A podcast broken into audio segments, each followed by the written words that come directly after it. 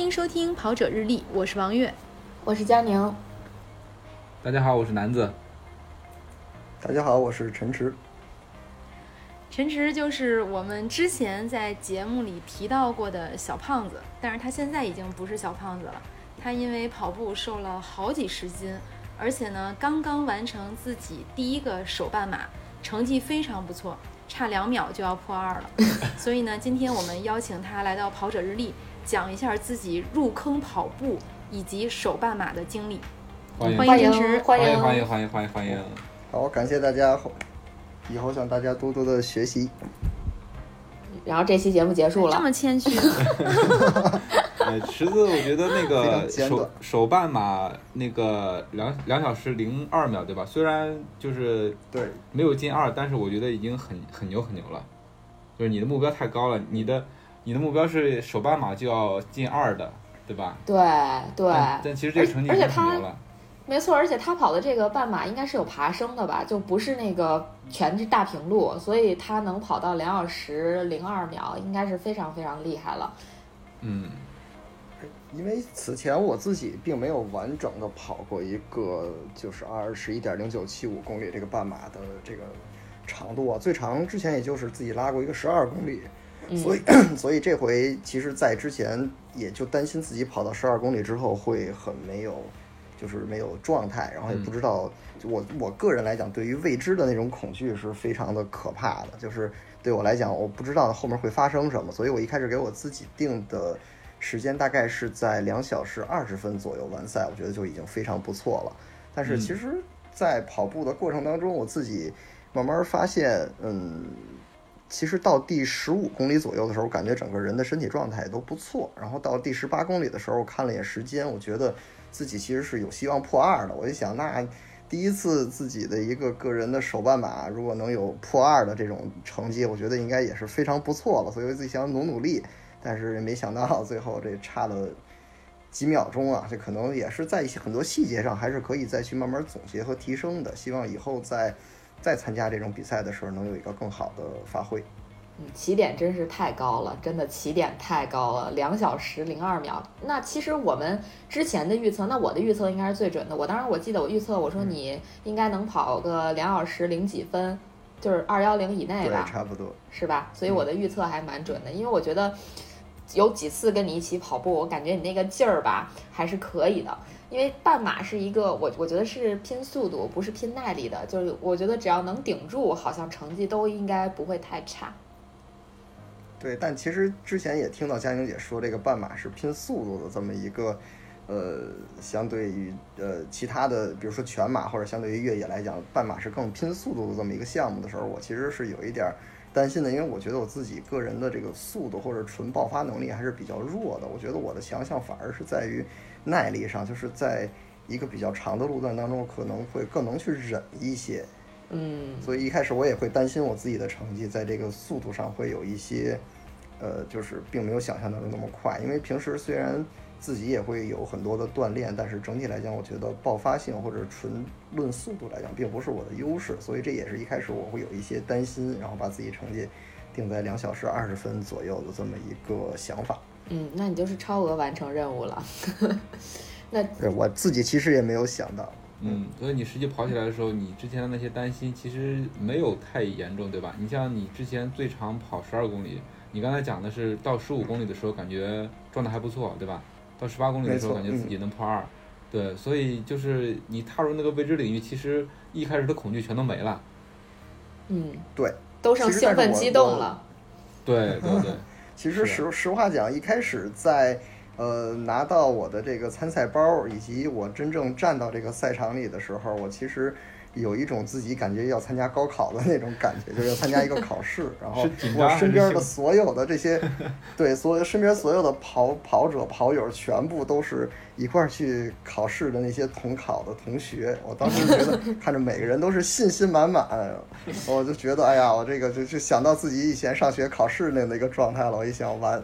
可能今天不会很理想。但是确实跑起来之后，真正到赛道上，大家慢慢开始拉开距离，然后当你这个身边儿呃陪伴你的人越来越少的时候，你慢慢进入自己的那个状态，你会觉得呃就没有那么的紧张，也没有那么害怕，就跟平时自己跑步是一样的感觉。嗯，那我问一个问题，你有没有被身边的人就是带节奏？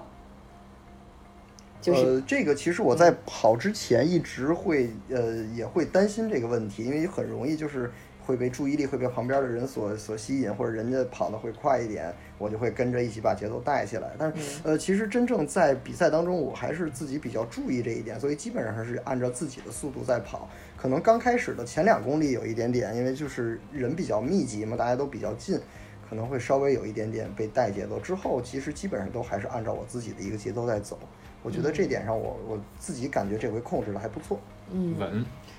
稳，对，还真是稳。对，如果说那如果说你你的这个这个强项在于耐力的话，那我都可以预测一下你的全马成绩，可能也就在四小时左右。如果现在就让你跑一个全马的话，真的真的，哇，我这个我觉得还需要训练，因为我跑完半马之后，嗯，在第最后第二十一公里的时候，我自己还是感觉到，呃，无论是膝盖还是小腿肌肉，还是开始有点发紧的。嗯嗯嗯、这个因为接其实相当于只有半马，如果跑全马的话，还有一个半马的距离要去完成。我觉得肯定在体能的分配上，所有各个方面还需要，呃，再去自己有一些调整，或者自己有一些新的这种分配方式。这个之前确实也没敢考虑过。我觉得能先把半马跑下来，然后慢慢再去努力吧，再继续往前一步步前进。对但其实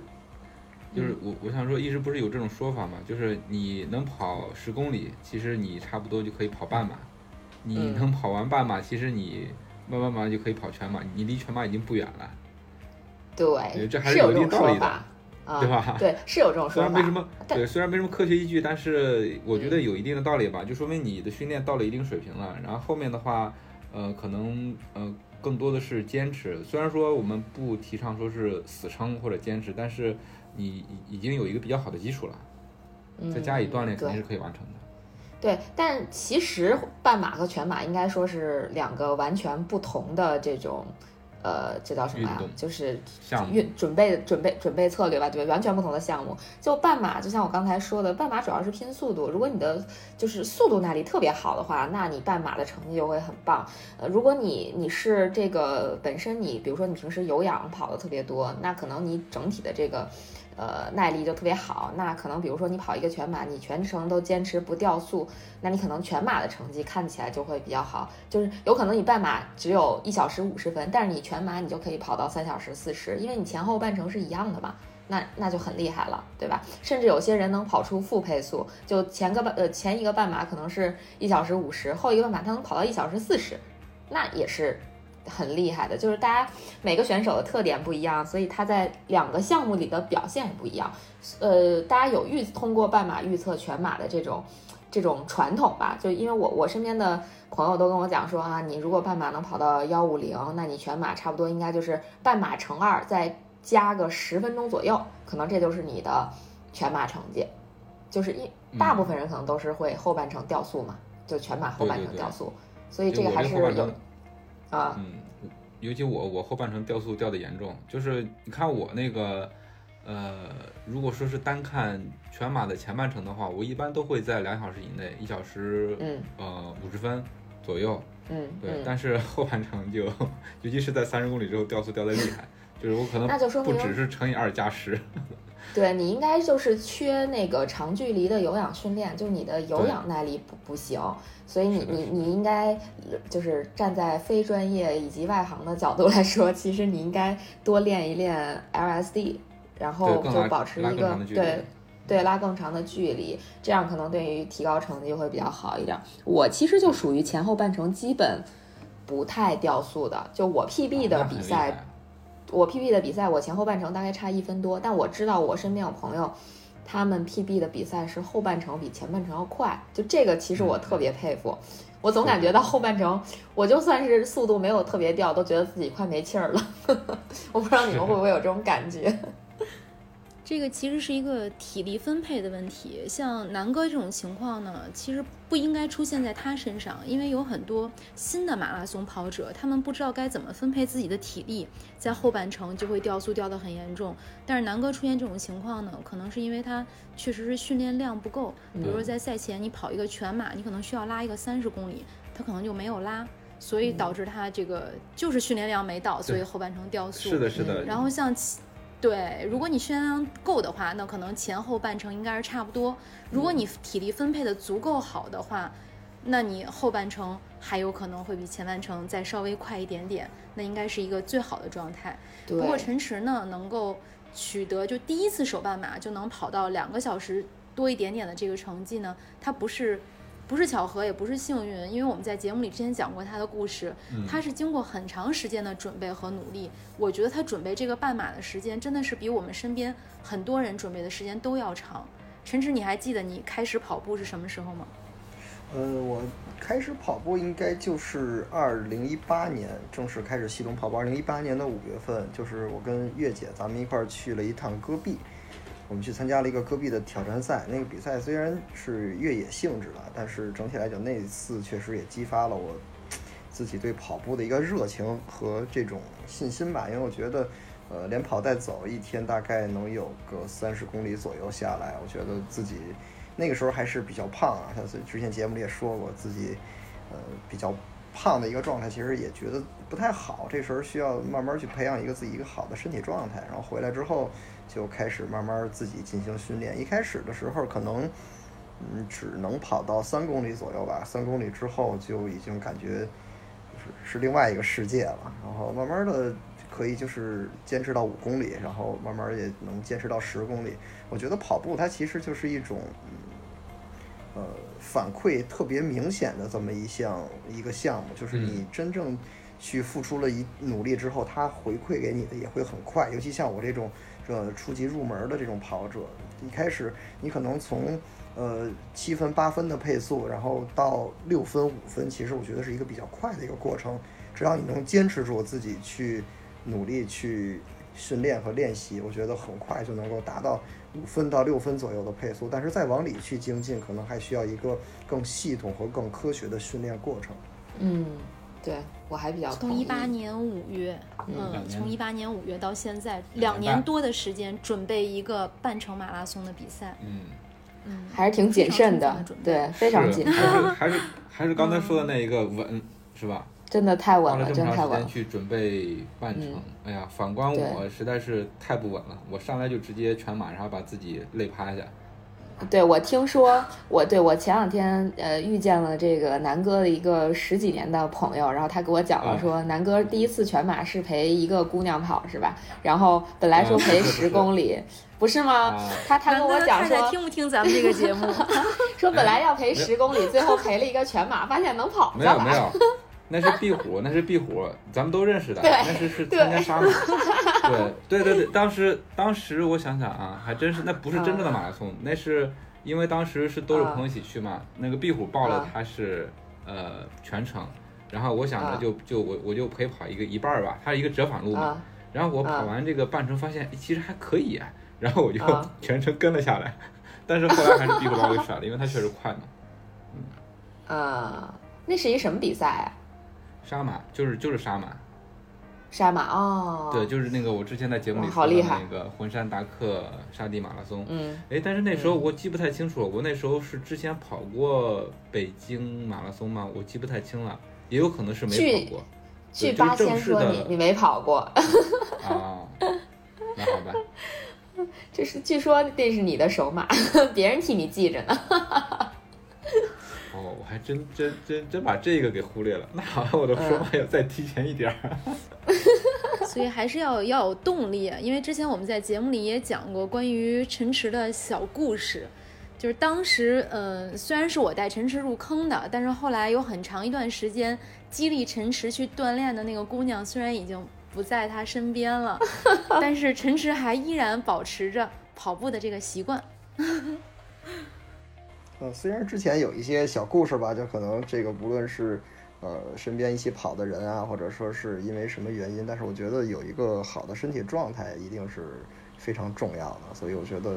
跑步其实还是一个非常不错的方式，可以让你去锻炼，然后也有一些呃舒压的功功功效吧。尤其是嗯我觉得今年我感受感触是比较明显的，因为嗯真正在因为疫情刚开始的那几个月，真的只能在家里的那种感觉，确实是有一些压抑和不爽啊。当你真正能跑出去，哪怕你刚开始是需要戴着口罩去跑的时候，你当时你奔跑在这个户外，你的感觉真的是完全不一样的。哎，那我又有一个问题，我想问一下池子，准备这一场半马，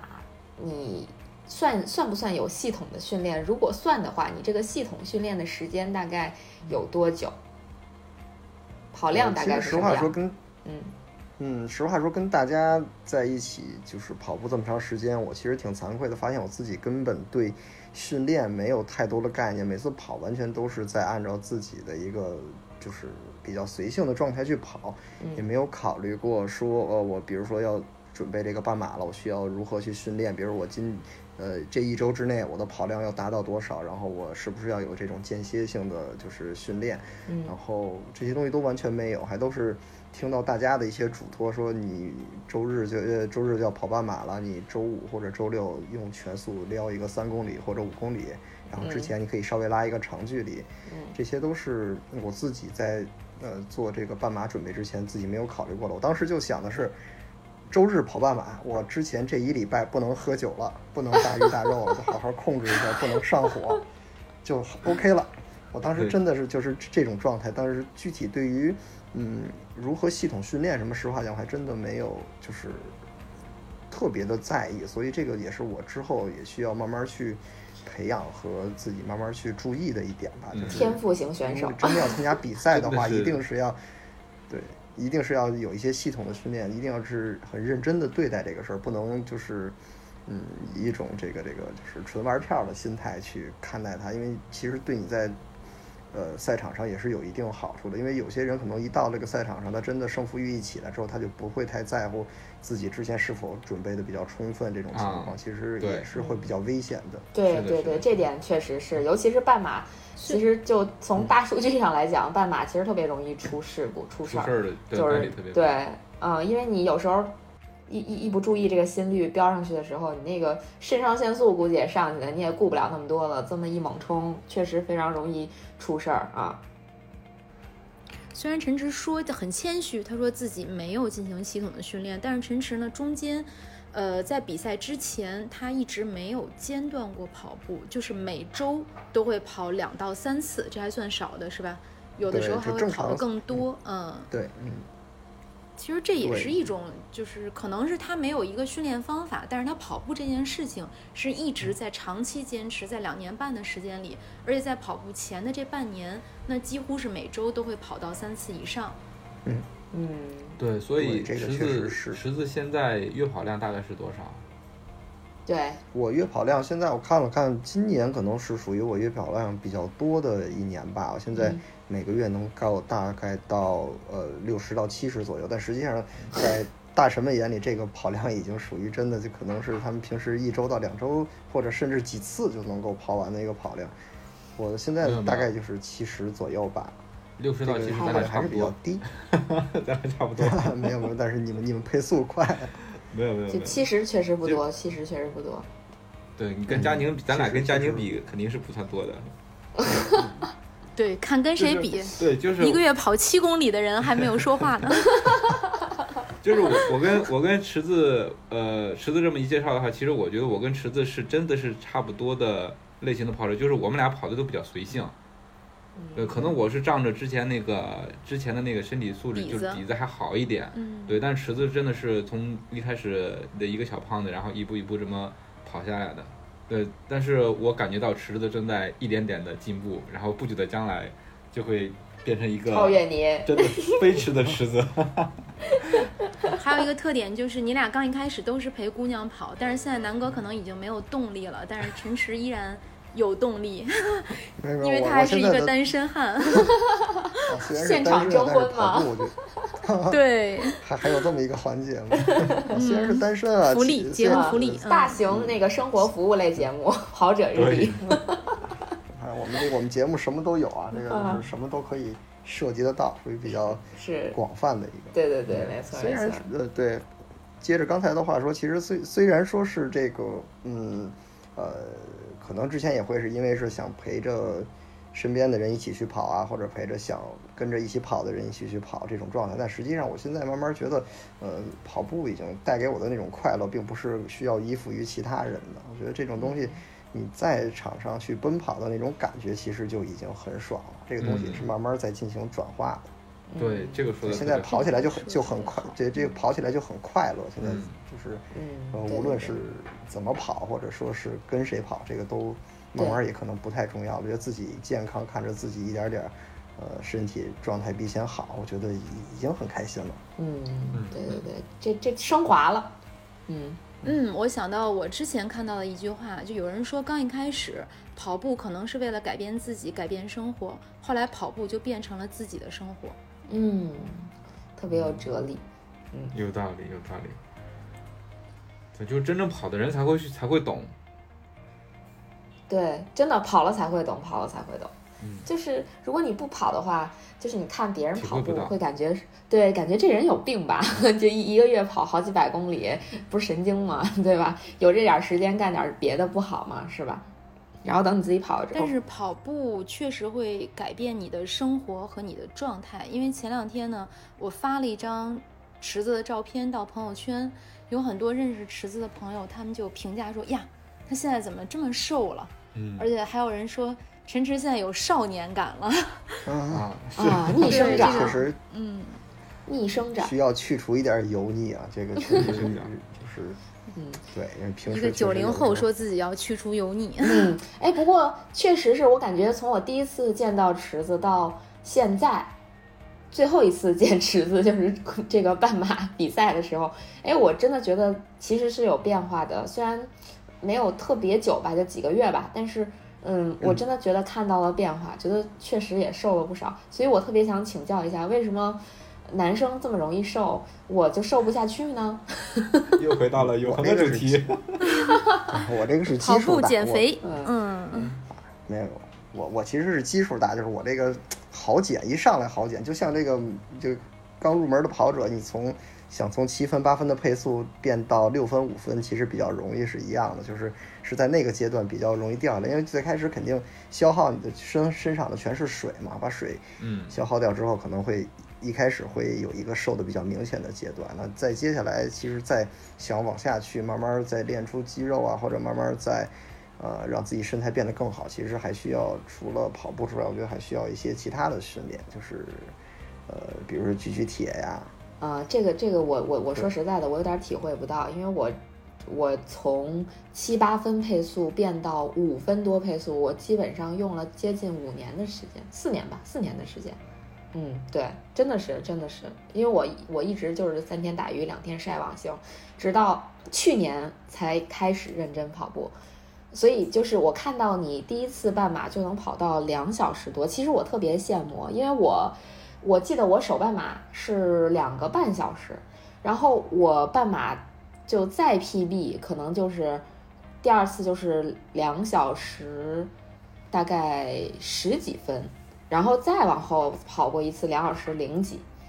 然后时隔两年我再跑，我才把我的半马跑进两小时，就真的是特别费劲。我觉得就是我看你这么轻松，哎，真的挺羡慕嫉妒恨的。呃，其实也不是轻松吧。其实我觉得还有一个，我觉得呃，对于我这次半马，我觉得成绩可能相对来讲还比较理想的一个原因是，呃，我们咱们周末经常去呃跑山，去刷一刷这个，也不能叫经常吧，我们应该有过三次到四次左右一起嗯去跑跑嗯山。这种经历其实对我来讲还挺，我觉得还挺珍贵的。这个经历嗯也对我，其实我我一直把它那个当做成是我的一种训练，啊，因为对，这个它首先它的其实是它对是一种交叉嗯训练，持续性比较那个效果对它持续性比较长咱咱们一次三峰下来至少得二十来公里呢，对吧？而且有上有对下，，对。那可比半马长。嗯地方对，而且还有爬升。对对对对对，所以陈池之前已经体会过长距离了，就相对于半马来讲的长距离，他已经体会过了。而且陈池除了平时会跑五公里啊、十公里，周末跟我们爬山，他中午的时候有的时候也会去健身房稍微做一下力量训练。哦，对，稍微的补充一下，大概也就三十到四十五分钟左右，就比较短，因为嗯中午时休息时间并没有那么长嘛，会简单去、去稍微的练一下。对，但是你练跟不练完全不一样啊。没错，没错，嗯，对所以你这个运动呃训练的内容其实还蛮多样化的，一个是跑步对，蛮另外一个丰富的。越野跑的上那个交叉训练，还有这个力量，对，所以嗯，这么这么看，你手手办嘛能跑到这个成绩还是，对吧？很厉害是有呃，是应该的哎，，就是说是有应该的是应支得的持的各个啊方面的对支持。对对对，是一个是一个必然的结果。对对，没错所以。其实也也听到说，这个也有一些跑者在就是这回公园半马下来之后，也会有点抱怨，是觉得这个呃坡儿有点多。但实际上确实是经过这种训练之后，我我其实自己觉得这些坡儿并没有对我来讲没有太多的感觉。啊，对对包括咱们会有这个感觉就是。大家去月山向海去玩的时候，呃，嗯我自己也试过那种大的爬坡，绝对是比这个这种小的这种坡要难得多的。嗯但是对就是这次看看到很多人在抱怨的时候，其实我自己也也在想，可能就是因为之前的那些训练会让我在嗯这种状态下，我觉得哎还还 OK，我自己能够接受，我觉得并没有那么大强度。嗯其实跟平时的训练，也就是也也有一定的关系。嗯，爆个小料啊，就是之前我们第一次跟池子一块儿去跑防火道的时候，很多爬升池子是完全可以就是跑上去的，就我都不一定做得到，但是池子吭吭吭就跑上去了，就这个其实我还是挺佩服的，第一次去就跑上去，就挺厉害的，确实很厉害。这个也也是因为源于无知啊，不知道那个爬升对 对自己的影响有多大。上去之后，很快可能就就立刻到了一个缺氧的一个状态，需要去大口的呼吸，去慢慢调整自己的这个心率，因为嗯但是确实没没有感觉。嗯，但是你一旦经历过之后，就是就是这个这个难度再低一点的，你就没什么感觉了。你像嗯很多人相对，来讲会感觉很好。很多人在跑那个奥森的时候，就是会抱怨有几个奥奥森有几个坡，就是在那个去仰山的那个南北近吧。对，南北园有一个坡儿就在那，块儿对，然后回到南园儿再往前还有一个坡儿啊。对对，好多人对那个抱怨特别的大，但是我跑了那么多奥森，其实我觉得那个坡其实真的没有特别的夸张，对吧？对，可能每我的感受觉得不一样南哥是个山地选手，我的感受更明显，因为我之前觉得奥森那两个坡，每次跑的时候我都有点儿，怎么说呢，就有点儿怵。我我不是说嗯抱怨，我是觉得有点儿怵，因为我觉得平地还挺好跑的，如果是有坡的话，肯定就会增加难度嘛。但是今年我开始增加防火道训练之后，我再去这个跑奥森，我对那俩坡就属于完全无感。就是我我我跑我会很有节奏的跑上去，然后再很有节奏的下去，我就觉得就跟平地差不多，就是这种感觉。你嗯，你提升了一个维度，降维对，真的就是对，真的就是这种感觉。因为防火道，如果你跑过的话，你就知道那防火道那坡儿跟奥森那个坡儿相比的话，奥森那个坡儿真的就是毛毛雨，太容易了。嗯在大海里游过泳，在小溪里就不害怕了。对，就是这个道理。所以我现在比较怵的坡，其实就是咱们刷三峰的时候，最后快下山的那大概五公里左右。嗯大觉寺的下坡我现在最怕的一个，对，嗯大觉寺下坡是我最最害怕的。嗯，我跟你一样，我也怕那个下坡。多去几次就好每。次到那块儿就开始头疼。嗯 对，多去几次其实就好了。它对对对只是一个循序渐进的过程。因为我去过这几次之后，我也发现我自己在大觉寺那个下坡，呃，一次会比一次更有感觉一些。嗯，对，会那肯定会进步陈。池跑完手半马之后有什么感受呢？感受就是，呃，没破二，之前的这个付，嗯，之前的付出确实是没有白辛苦啊，确实这个成绩自己也还算比较满意的，还挺高兴的，觉得自己能坚持下来。因为其实换做呃一八年开跑之前的时候，我自己从来没想过自己能够完成一个半马这样的这么一个长度的比赛，所以自己还是挺开心的。那有新的目标吗？嗯，新的目标，你是你是说对象吗？可以说，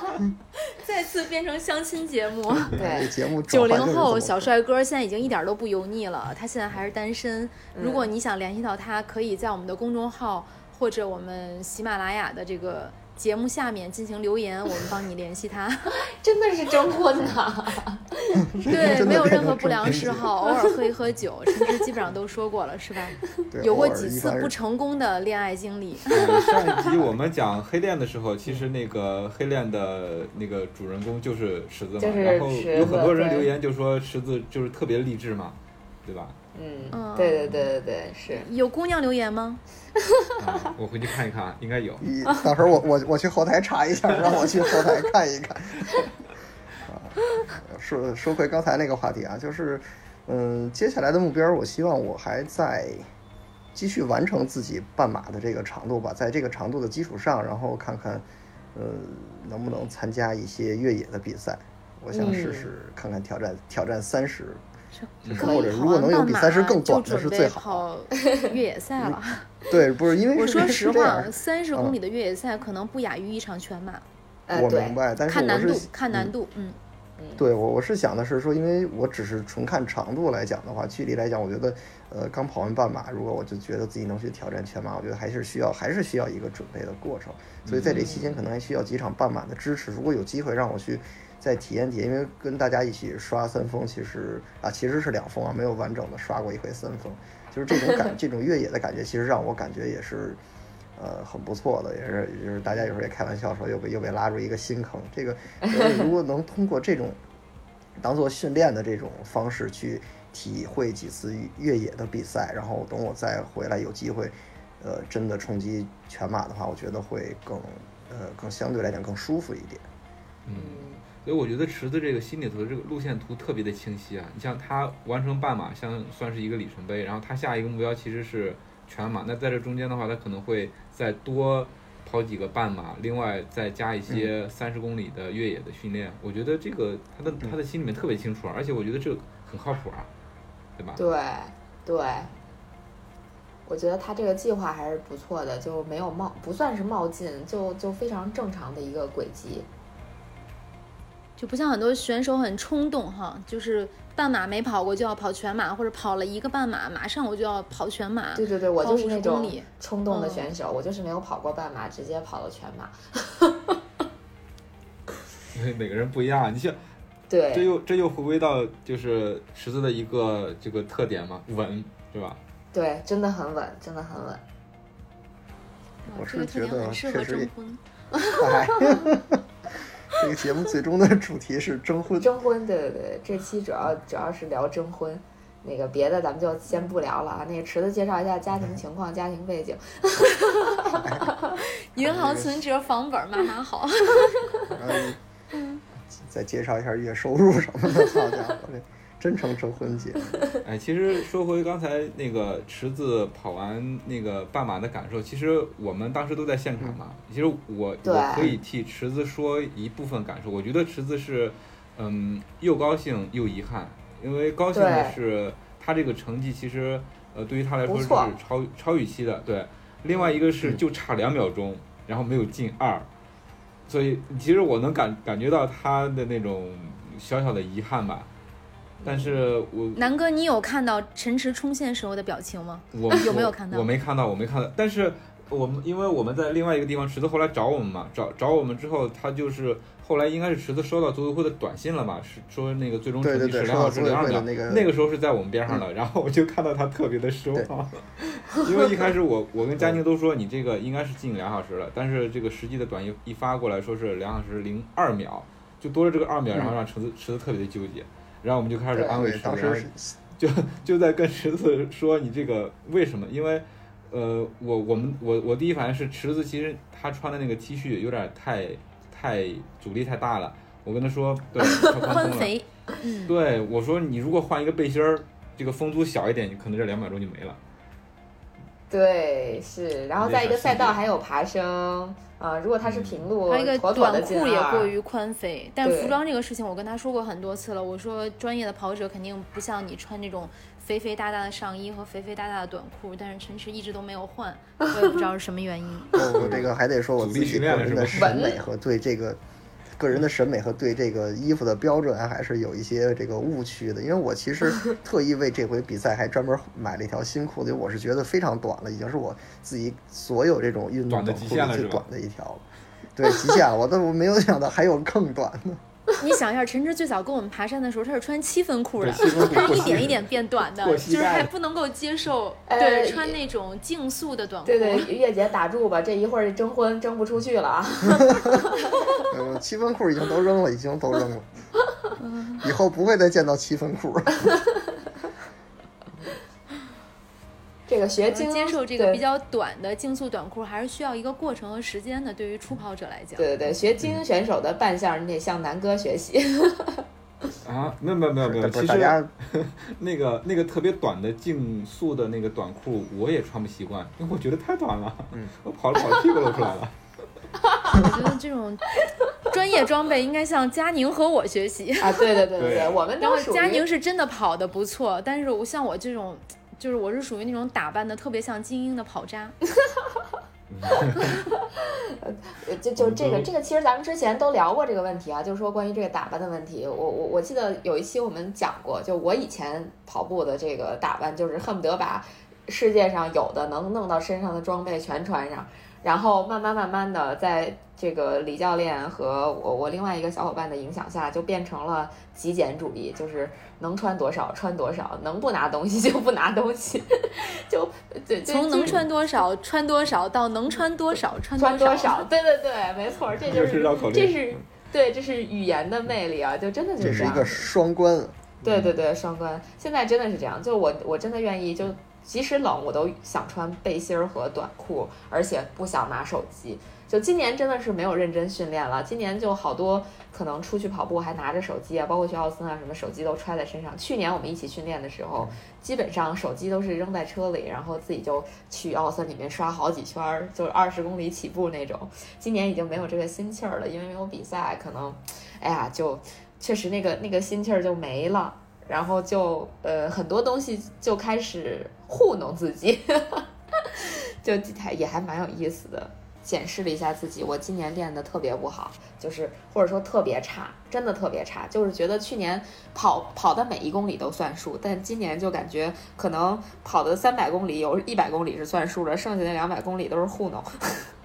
就是这种感觉。但这都不重要，重要的就是享受跑步的那个过程。嗯，对，对，而且现在比赛也在逐渐的恢复。陈驰参加这场比赛呢，就是北京第一场线下的半程马拉松，也是很幸运，在这场比赛中能够完成自己的首半马。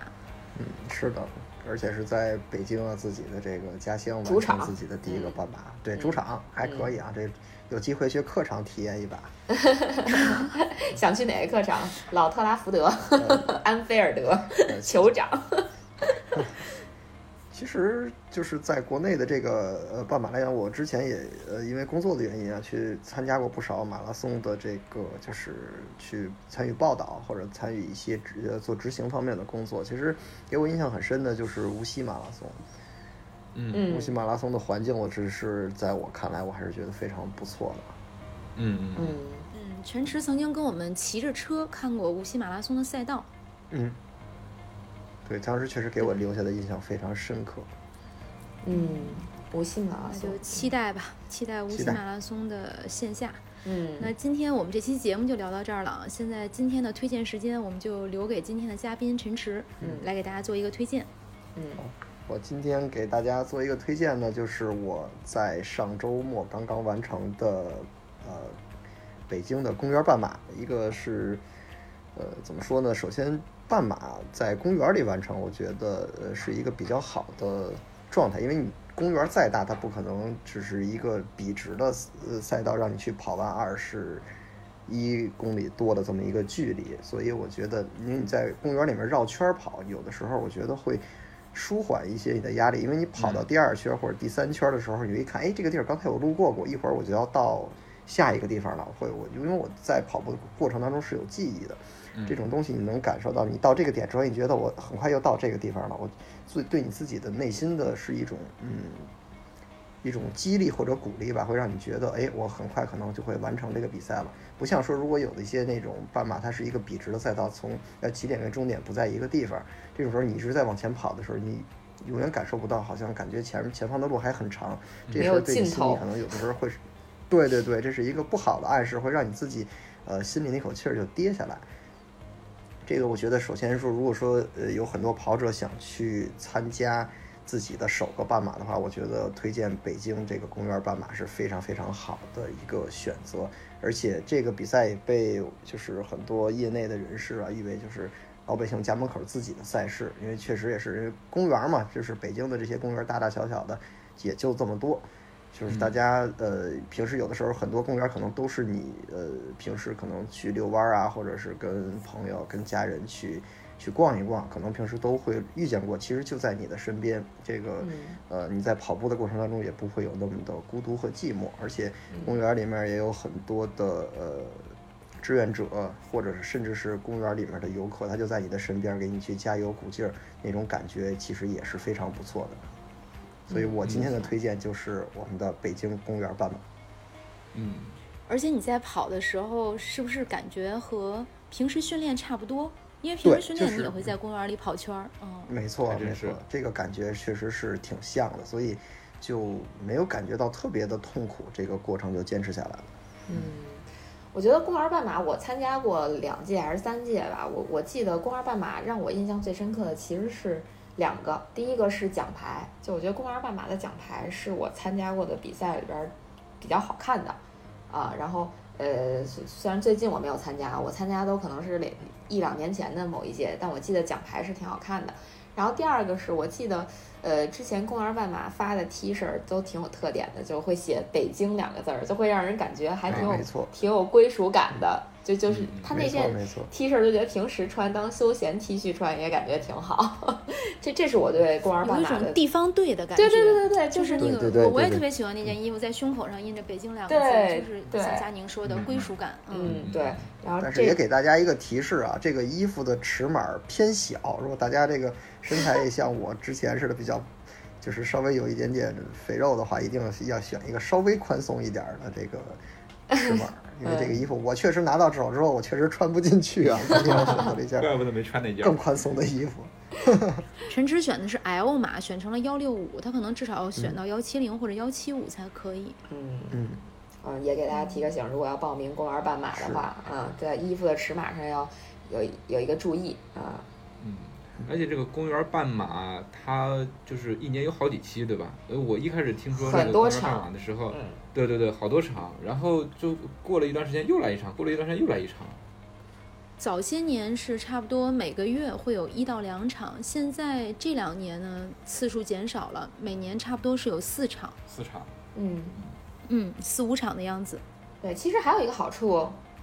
嗯，你可以就是通过这个公园半马，你去很多可能你平时去不到的公园，北京的公园也是一个挺好的这个游览吧，游览方式吧。比如说像那个池子去参加的这个温榆河，呃，温榆河的这个公园半马，其实我我一直听说过这个公园，但我从来都没去过。对，它其实是今年九月份才刚刚呃这个开园，然后可以让大家对开放让大家去里面去可以游览和玩耍。其实这个公园也不小，嗯，分两个大区嘛，分两个大区，而且里面的景色也不错。据说里面还有一个。呃，有点类似于秦皇岛阿那亚里面那个网红图书馆的一个图书馆，也在这个里面。但是我跑步的过程当中应该是路过过，但是我没有完全注意到它。其实如果大家有机会自己去训练，或者是真正去公园去，呃，遛遛弯儿，其实也可以去温尼河公园找一找它。嗯嗯，别人都是逛公园，我们是用跑公园。哎，嗯，哎，我有一个问题，就是公园半马现在。现在现在是在北京，它有没有落地外地一些公园的计划呢？呃，在雄安有，去年在雄安就有有一站，今年计划在雄安也会有一站公园半马。啊，嗯，那大家注意了，如果想去参加的话，可以关注一下这个比赛的这个相关情况，别错过报名。对，因为这个比赛的报名还是相当火爆的，一般报名一开，可能半个小时就报满了。嗯。对，因为毕竟公园它并不像说我们这种呃开阔的街道上，就是这种比赛可能能承载力会有那么的强。嗯，对。而且因为今年特殊的原因，往年的这个比赛呢，基本上它是一日双赛，上午一场，下午一场，呃，差不多一天会有两千人可以报名。今年因为特殊的原因呢，就基本上是控制在五百人以内，所以这个名额呢就又显得尤为珍贵，非常难抢。我对我也是非常幸运啊。嗯，希望你再多抢几场名额，不断的刷新自己的 PB，、嗯早日破二。早日破二。肯定没问题。好，那我们今天的节目就到这里了，感谢大家的收听。如果你觉得有料有趣，赶快订阅我们的节目，同时推荐搜索关注“跑者日历”微信公众号、服务号以及小程序，更多精彩内容等你发现。